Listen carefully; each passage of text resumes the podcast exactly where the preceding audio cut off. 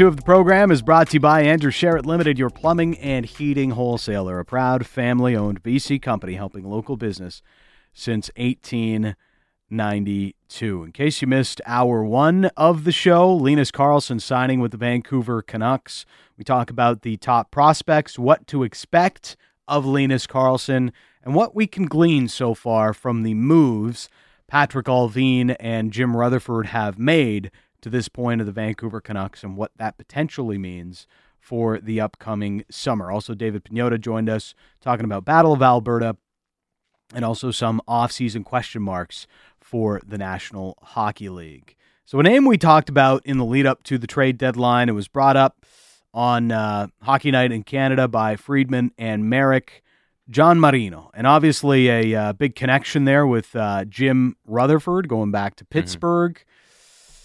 And one that fits what the Canucks are looking for. Something as a player in his mid 20s that fits more in line with some of the young core pieces of the Vancouver mm-hmm. Canucks, mm-hmm. is controllable at a decent number, depending on how he performs. Yeah.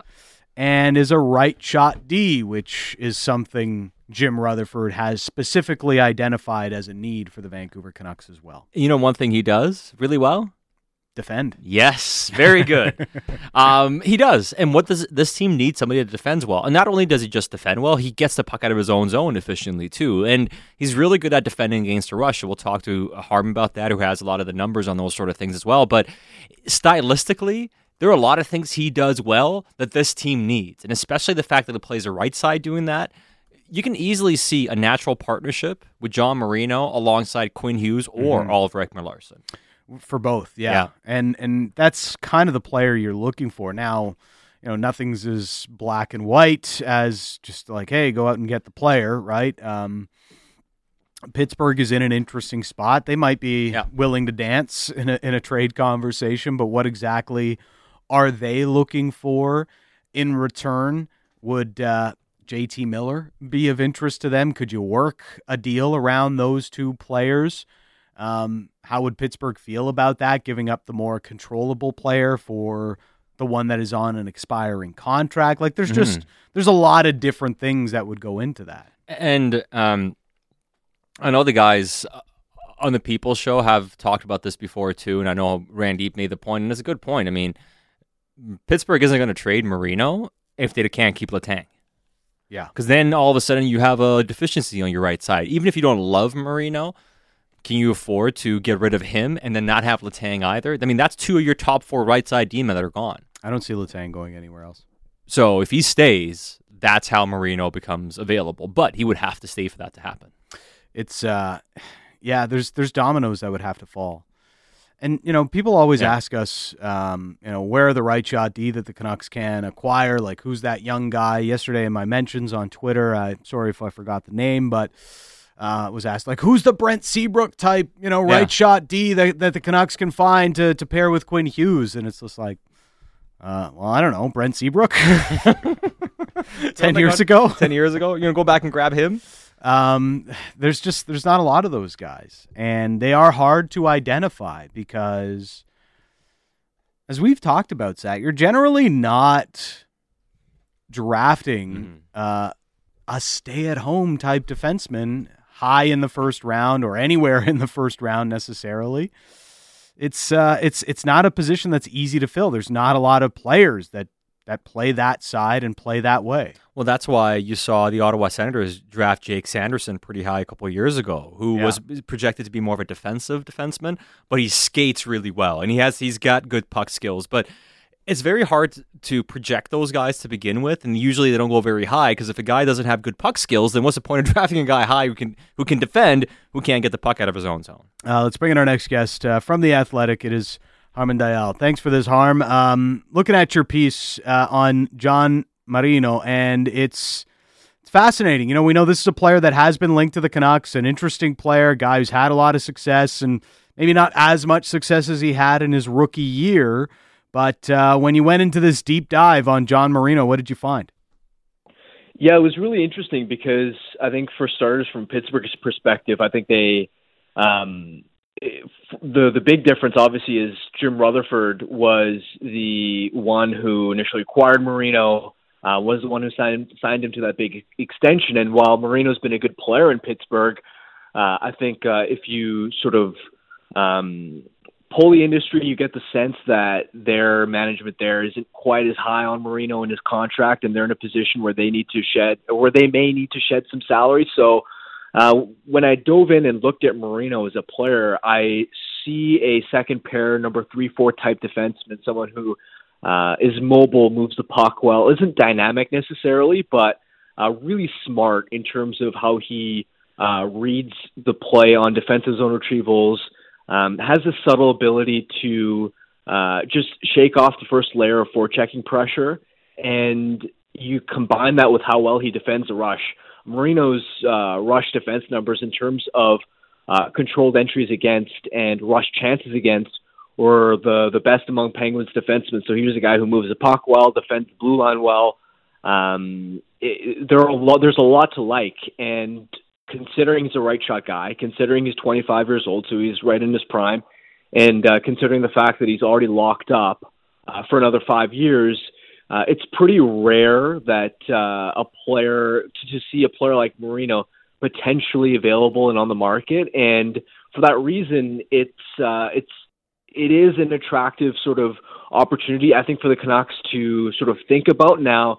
I don't think it's as simple as just looking at the Canucks' right side uh, mm-hmm. issues and saying Marino's the guy because I think for starters you'd have to. For me, I think before you even go after Marino, you'd have to figure out a way to, I think, shed Tyler Myers' contract if you're going to go down that route, because otherwise you'd end up with, you know, if your blue line has Marino, Myers, Hughes, and Ekman Larsson the Canucks would have over 25 million, almost a third of their entire salary cap, committed to uh, four defensemen, which I, I just don't, I don't think that that's uh, optimal, and and and we've heard how uh, how crucial it is for this management group to carve out cap space. So I think figuring out a, a different home for Myers would have to be a prerequisite before they even really take a, a serious uh, shot at uh, Marino, especially because uh, when you look at the potential fit, um, yeah, I mean, a lot of people look at we want to acquire a right shot guy to play with Quinn Hughes, but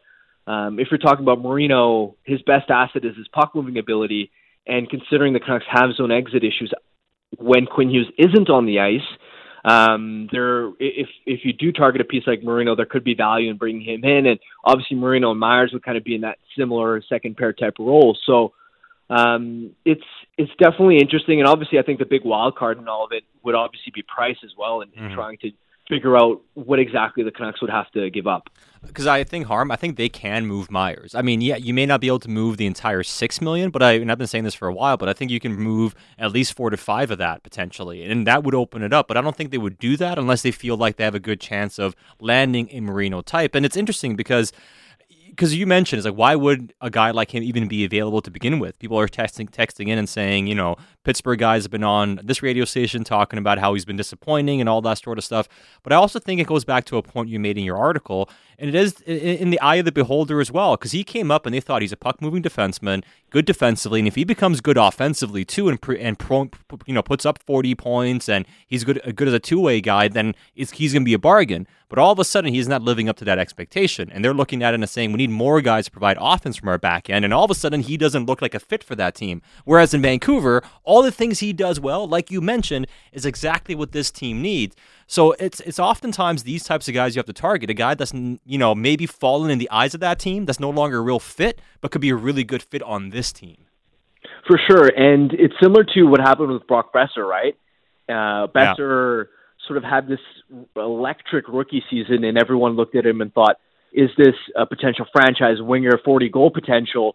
And Brock Boeser is still one hell of a player, but obviously we can tell just based off the fan base and um, a lot of the, a lot of the reaction in the market. Like I think to myself, Brock Boeser, because of how high he set the bar, um, it's everyone feels like there's there should be more to give from a player like Boeser, and that's why uh, a lot of times in the market we end up I think underrating uh, a player like Boeser, and I think that's the that's kind of like you allude to uh, the situation for Marino, and it's also fascinating because when you look at Marino's skill set, right?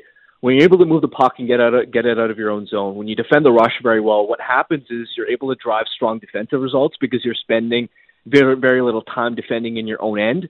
But the thing about Marino, and this is one of the things that I think the Canucks will have to think about as well, is despite the fact that he has a six foot one frame, he can get out muscled in front of the net. And so it can be easy to, I think, look at Marino and say, well, he's not putting up the point totals that he was in his rookie season, right? So he's not necessarily this dynamic offensive defenseman. And yeah, he can move the puck well, and yeah, he defends the rush well, but he's not exactly the sort of heavy player that's going to break up the cycle. He's not your prototypical defensive defenseman either. And so I think it could be easy for people in Pittsburgh to look at Marino and say, what exactly is his identity? And he's a good defenseman, but is he worth the amount of money?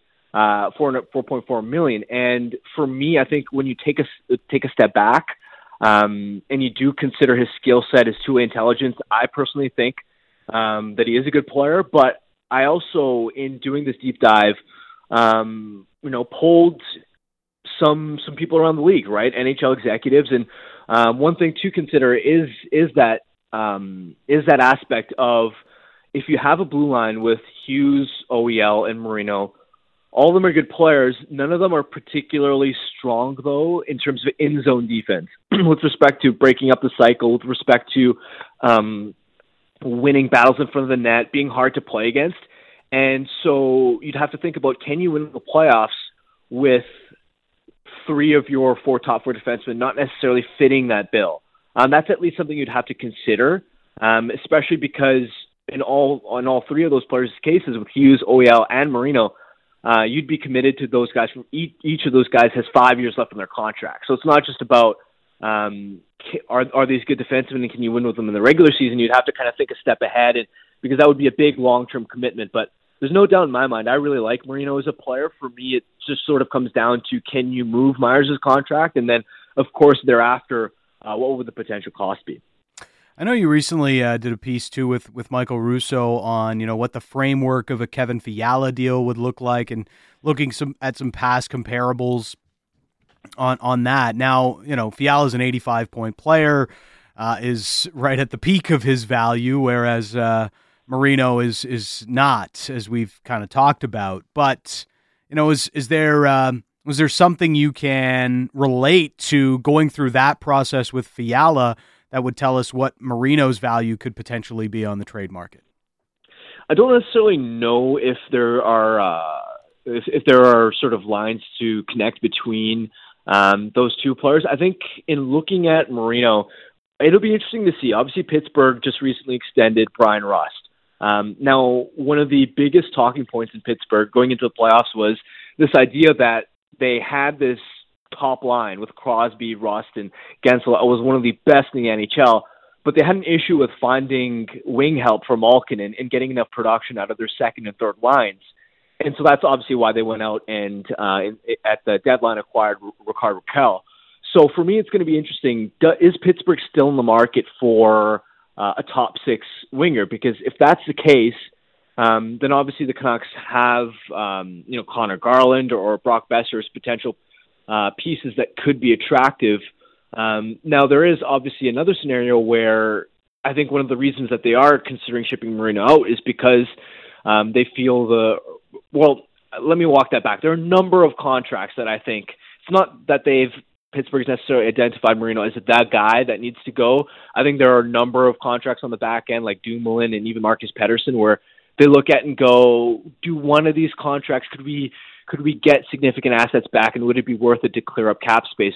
And if that's the case, then and and they don't necessarily feel the need to uh, really bolster their top six then it's a case where if they're not wanting to take salary back, then they could be looking at uh, future assets. And in that case, that's where it may be a little bit trickier because the Canucks don't have a deep uh, prospect pipeline. Um, the Canucks are in a situation where they're looking for um, future assets and draft picks and young prospects as opposed to mm-hmm. um, sending more out the door. Uh, now, of course, there are creative ways to get around that, right? You could look at a player like a Miller or Boeser or Garland, deal them in a separate trade, and use those future assets.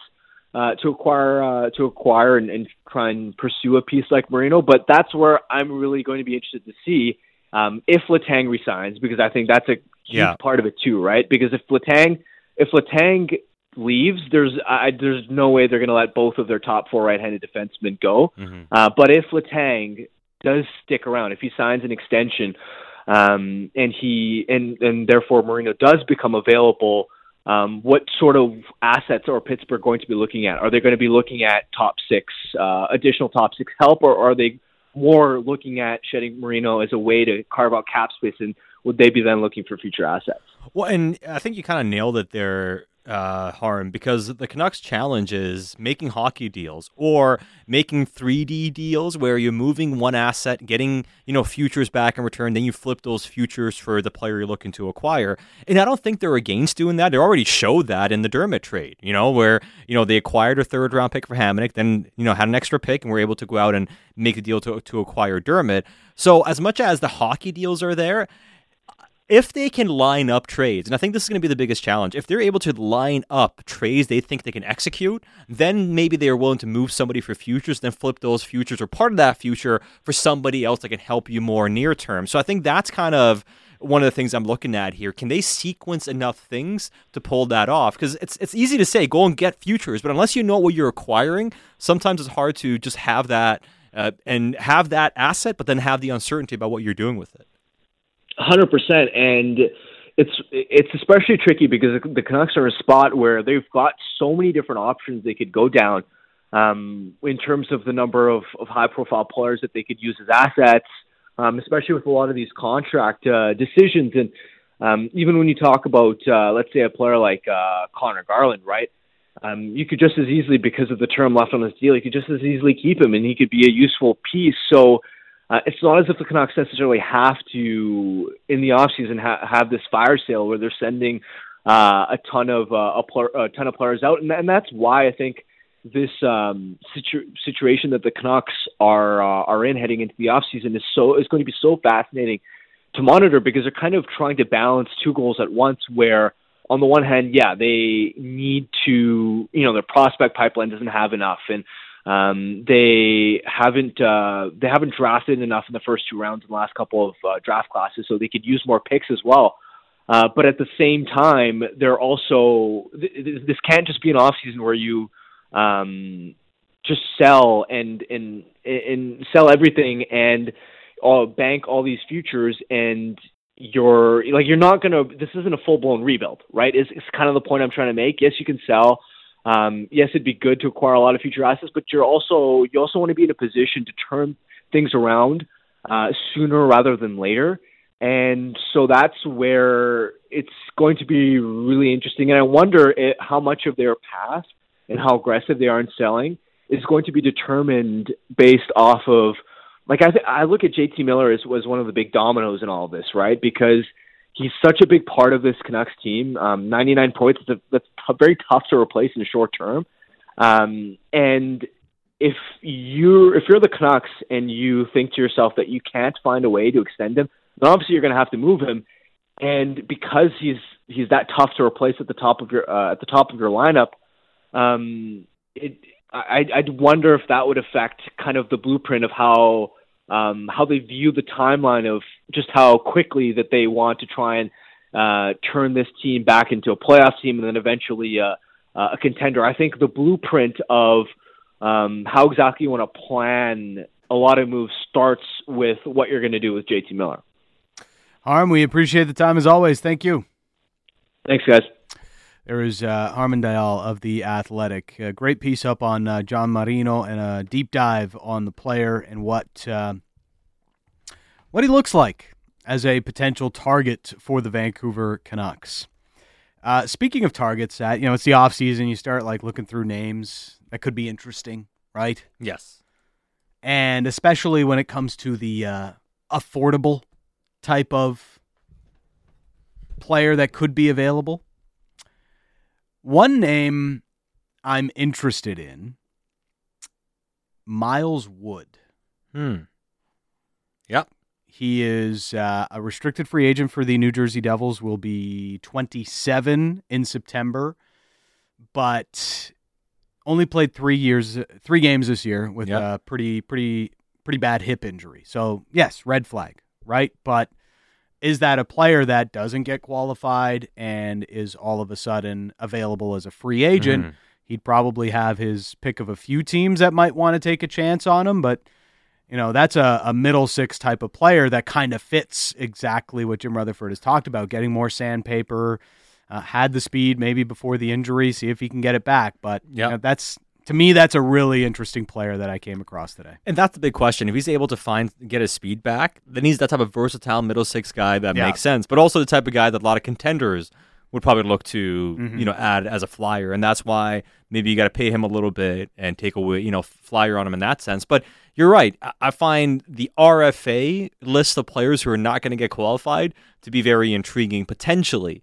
Because once you start going through the exercise of group six free agents, even and UFAs and all that sort of stuff, it ain't great. There's a few guys you can target, but there isn't a lot there. Yeah, But once you start looking at the RFAs, you're like, okay, the guys who may not be qualified, those are the ones that could be very, very interesting. Uh, that's why July is going to be really fascinating. It always is. Uh, guys who don't get qualified, and we've seen with the flat cap that that list is longer than it used to be. Yeah. Right. And some really interesting names end up not getting qualified. Yeah, and you know, uh, we can discuss some of these things a bit more, but we've seen in, in the past the the contract you give a player coming out of his ELC is so important. Yeah. Because if you miss, then that player is no longer going to be part of your control because he becomes too expensive for what he provides.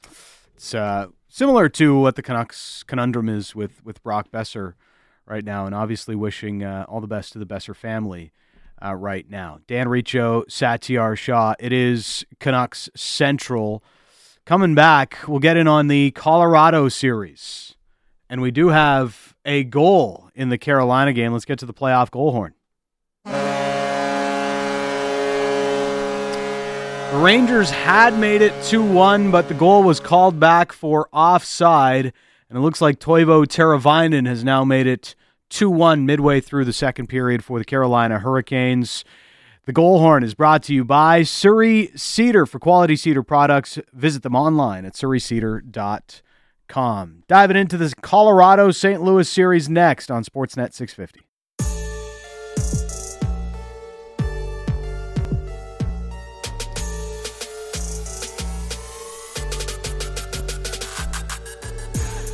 Canucks Central is brought to you by Andrew Sheret Limited, your plumbing and heating wholesaler, a proud family owned BC company helping local business since 1892. It's Dan Riccio, Satiar Shah. An incredible comeback by the St. Louis Blues last night extends their series with the Colorado Avalanche. And now joining us, play by play voice for the Avalanche, Conor McGahey. Thanks for this, Connor. It was uh, seemed like it was done after the MacKinnon goal to put uh, the Avs up four three, but it was it was not to be. How uh, how was Colorado feeling after that?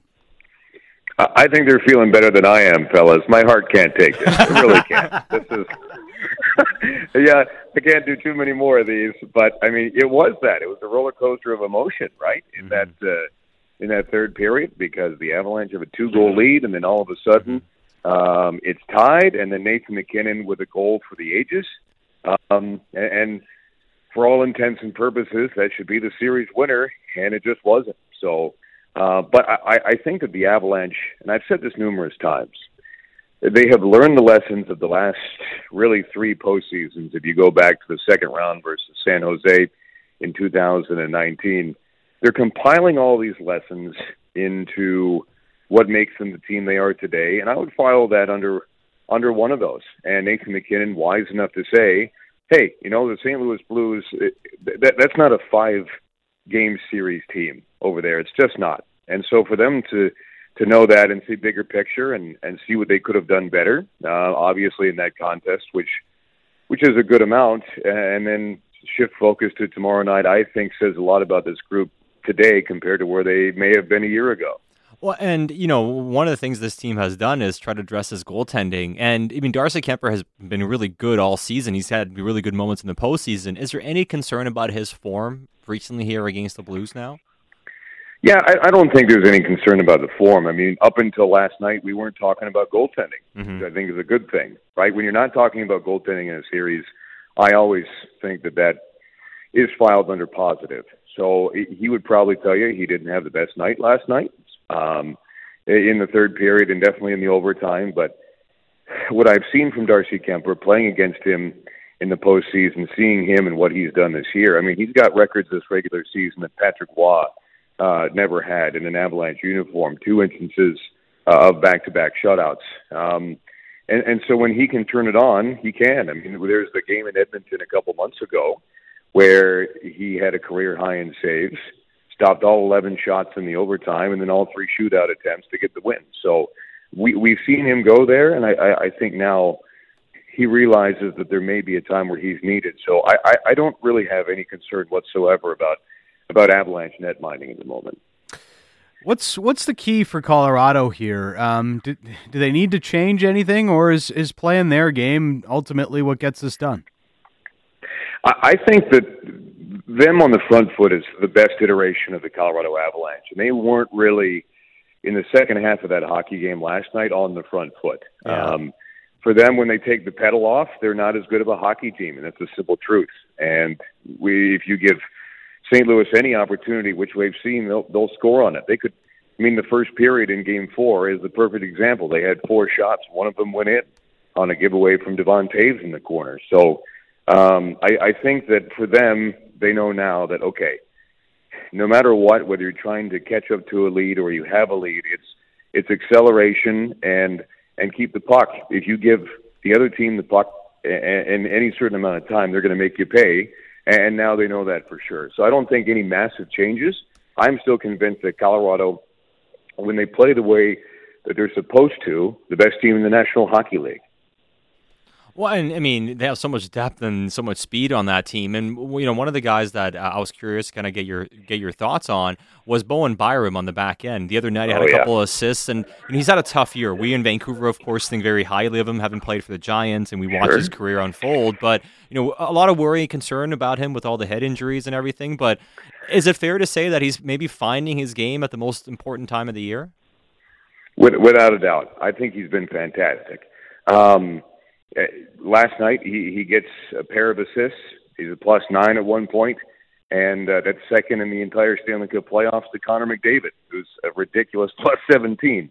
Um, so that says a ton. Him and Erik Johnson have been absolutely wonderful together, and you know he's a fourth overall pick, as you know. Cale Makar, a fourth overall pick, and I think offensively, people sometimes expect him to be like Cale Makar because of that, and it's it's not really fair. I think that Bowen Byram is all around as solid as a defenseman as you can ask for. Great offensive instincts, amazing defensive instincts, and he's he's about as complete as a D man as you can get. And Erik Johnson said to us the other day, he said, "Look, Bo Byram, if he's on any other team besides this one, could easily be a top D pair, without a doubt." And especially considering what he has gone through in the past 18 uh, to even 20 months. It, it's remarkable that he's been able to come back after taking a leave of absence in the middle of the season this year and really step into a role where now he's you know he's up there on the second power play with Sam Girard out and coach Bednar has expected more out of him and he's been able to deliver. I just think that's about as impressive of a thing as you, as you can ask for and he's definitely um, one of the uh, one of the crown jewels of this Avalanche roster. Uh, last one for you, uh, Connor. Before we let you go, uh, what's what's Nazem Kadri meant to this team overall this season? You know, it's something because, I mean, obviously, past Kadri is kind of been a, a, a divisive character almost in the National Hockey League. But I think this year in particular, after what happened in the postseason last year with the hit on Justin Faulk, the eight game suspension. Uh, he just, and I'm sure you guys read that Player Tribune article where he felt that he let his team down and he never wanted to do that ever again. And this year, Nazem Kadri, I think, took it upon himself um, to be better, to be a complete hockey player, and he was. I mean, he had more assists this year than he had career high in points uh, in his career, and definitely a 200 foot hockey player. Jared Bednar went out of his way to say that on numerous occasions that defensively he set himself up for a ton of offensive opportunities. And then, really, in the past five or six days or so, we've seen what kind of a teammate he's been because everybody rallied behind him in, in a big way. Um, here in St. Louis after what transpired, and they didn't leave him out on an island. It wasn't even a thought. Um, he brought them even closer together as a group, and I, I love to see people grow, fellas. I think we all do, and, and change and be better versions of ourselves. And that's why I think we're all proud of Nazem Kadri for for how far he's come and what he's been able to do. And I think that that um, there's no doubt about it that he's a, a major cog in the wheel that's the Colorado Avalanche. Hey Connor, we uh, really appreciate the time. the The call on that MacKinnon goal is uh, legendary. Thanks for this tonight. Yeah, puberty's rough, fellas. When you get there, you'll uh, you'll know. Uh, appreciate it, Conor. Thanks.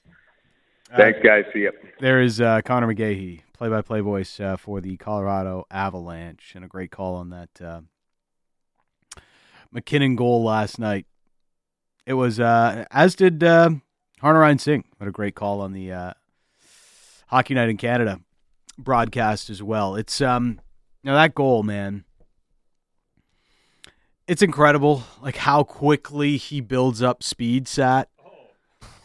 I mean, well, I mean, the only guy that does it better is in Edmonton. Yeah, you know, and it, it if you ever had a chance to play with guys that play at that level, um, I've only done it in like pro am tournaments. So like, don't get me wrong, okay? you know me. Back in my day, I was I was a dance guys. But it, like the the first thing that always sticks out is, um, you know, the first two strides and how quickly they get up to yeah. full speed. And then you know you watch MacKinnon on TV and it takes you back. So imagine you being at ice level watching watching him do that um, and and trying to defend it. But you know, when you are in one of those games, you've got to figure out a way to slow him down, impede his progress so he is mm-hmm. unable to get up to 100 miles an hour.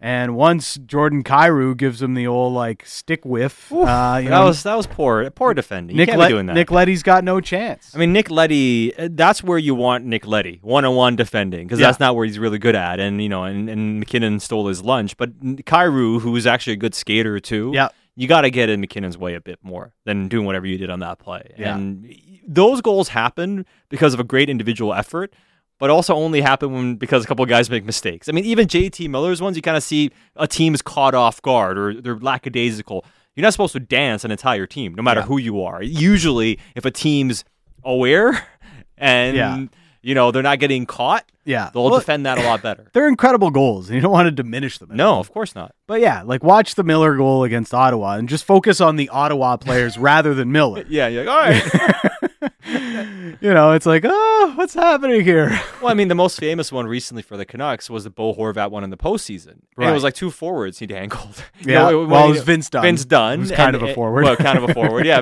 well, and, and Bozak, I think it yes. was, right? And two guys. I mean, those are the guys you want one on one. Guys who are good in one on one spots. I, I, think it was Jaden Schwartz. Sorry, yeah, Jaden Schwartz. You're right. Yeah, and he just danced two guys. Yeah, it was. Uh, it was.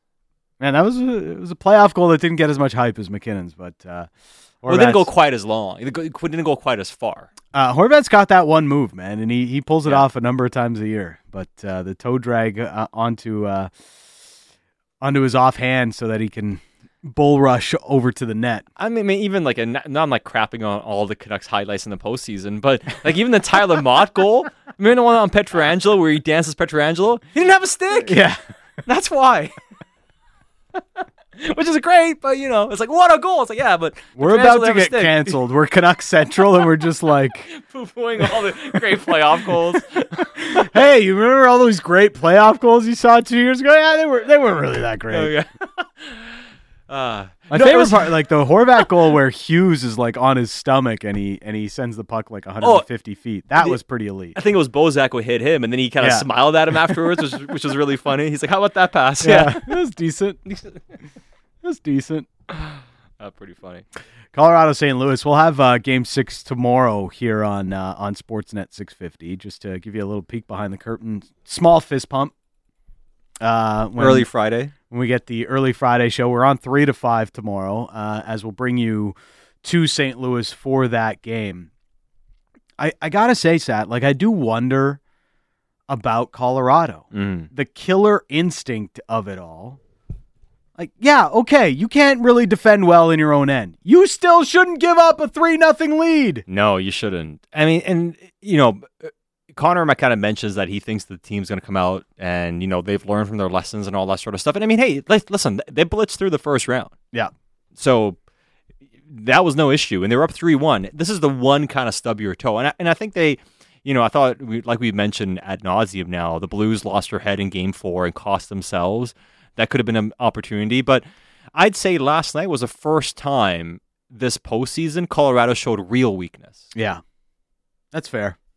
You know, the defending in their own end, letting St. Louis back into the game. 3 nothing lead on home ice clinching game. MacKinnon scoring a hat trick, basically putting the team on his shoulders and saying, "We are winning tonight," and then they still blew it. Well, it's kind of like the it was kind of the inverse of the Mike Smith goal that went in. Usually, yeah. when a goal like that goes in, you don't win a hockey game when you blow a three nothing lead.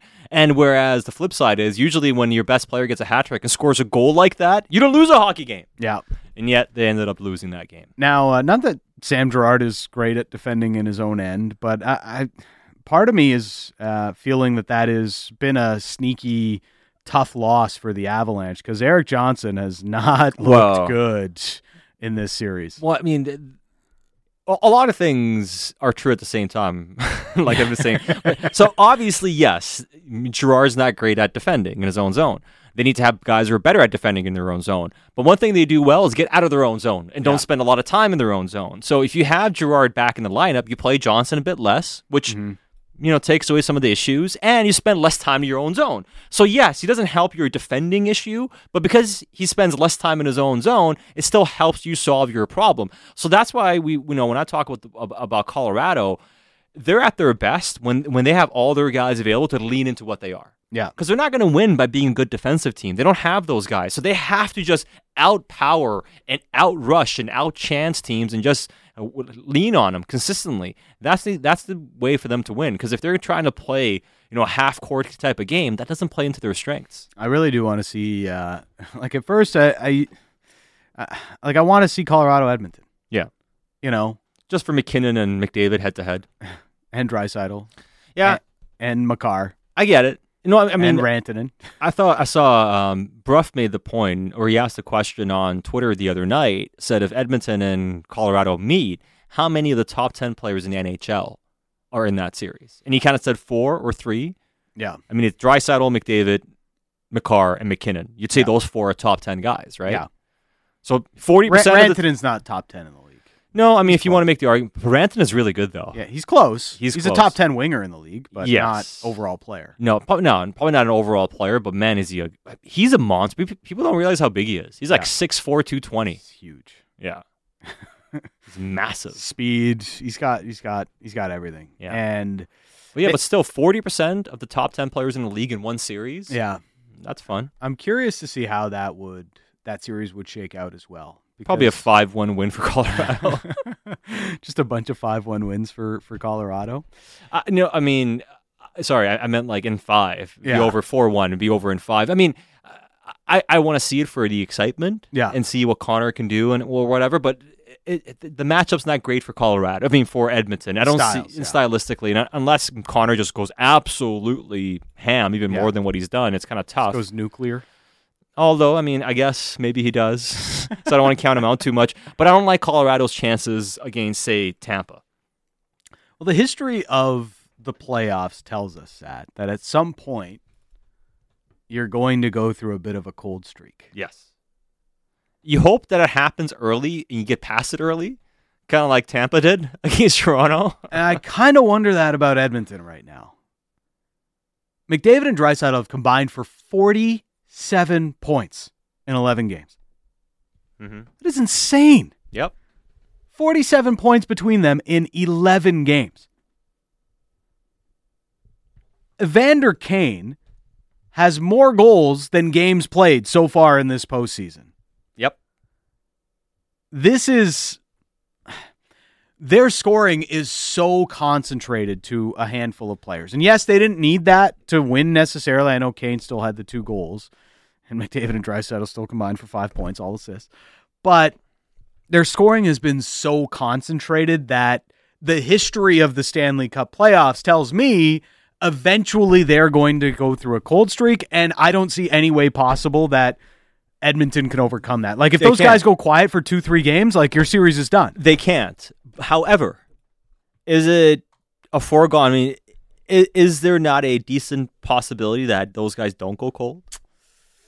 I mean, these are guys. I mean, look at the seasons they've put up. Is it is it that much to say that Yeah. they can't be red hot for twenty five games? Look, right now they're they're in the driver's seat. They're closing it out against Calgary. Whether it's tonight or it's, Yeah. it's on the weekend, they're closing it out. I mean, the way I look at it is that's the best combo in the league when they're on. Yeah. So the best combo in the league, they've shown in the past, they can go 20, 30 games red hot. Mm-hmm. That's all you need in the playoffs. It's 20 odd some games, Yeah. You know? Think So- about the first 30 games of Edmonton season this year. We were talking about Connor might get 200 points. Remember Yeah. that discussion? People were like, can he get 150? Can Their he get power 200? play was 50% for like the first two months of the season. It was insane. So that's a t- I mean, if it wasn't if it wasn't that combo, I'd say yes. I mean, I'd I'd probably bet against them at some point. But that combo, I'm not betting against their production. Now, I don't like their chances as a team against Colorado if they meet. Although if those guys go ham, it can be a lot more fun. But man, for Colorado, I, honestly, I think Tampa would wax them. Yeah. I think Tampa wouldn't have too much of a hard time. Yeah, I mean, you know, because they've That's shown a bit of a spicy take. is Like, it though? I mean, look, look. I mean, what did they do to Toronto and Florida? Yeah. I know, like they they play every which way possible, and uh, Marcus and Gibson's came in earlier in the show and was like, "You want to talk about uh, being being snubbed for award noms? How about Jon Cooper?" It's like, yeah.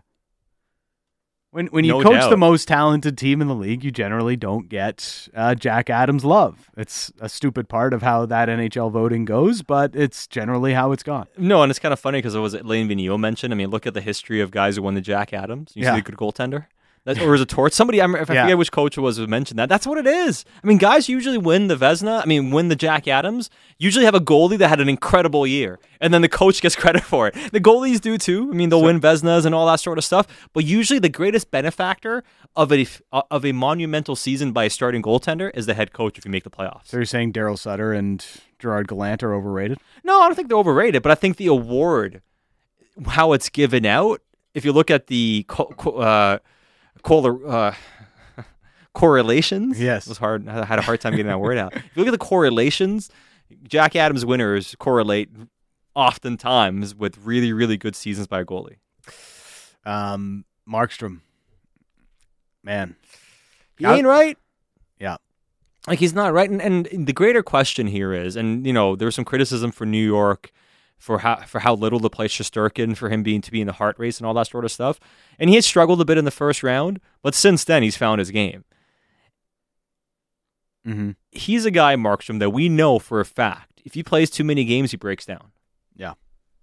In Vancouver, the, con- the, con- the discussion was, do you have a capable backup? Because you got to rest him at least 25 games or 20 some games. He's not going to be able to be healthy if he doesn't do that, all that sort of stuff. Calgary's leaned on him hard these two years they've had him. Yep. He started like 80% of their games or something. He played 63 this year. I, I don't think it's any coincidence that Jay Woodcroft brought that up the other day when he was mentioning Mike Smith. And, you know, he's in midseason form because he only played uh, 38 games during the season. So now he's just like at peak, Yeah. peak performance. Um, whereas, you know, it's not like he played 63, just so happens to be the number that Jacob Markstrom played this season. It's too much, man. And we talked about this a lot. Like most goalies, you don't want them playing more than 60 games in a regular season because they will break down in the playoffs. You saw it with Juuse Saros. You're seeing it with Markstrom.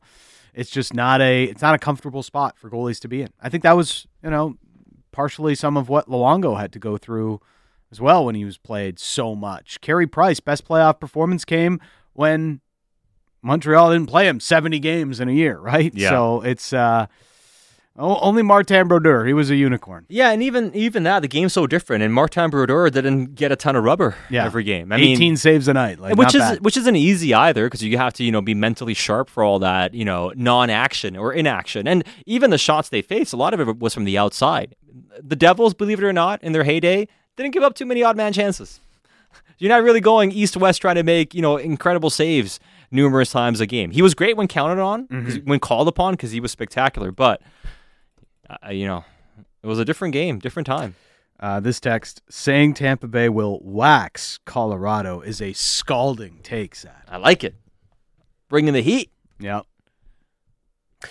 Sat put that one in the air fryer, cooked it up, Oh, I waxed. They could wax Colorado, or they could wax. I think so. I think so. Hey, let's. Let, let, I don't know, man. I mean, they they finish off the Blues first. Yeah. We'll see what conference final before you get to a cup final. See if the Blues see if they both make it if there. both make it there. But yeah, All right. I, I'd probably call Tampa in five if those two teams meet. Ooh.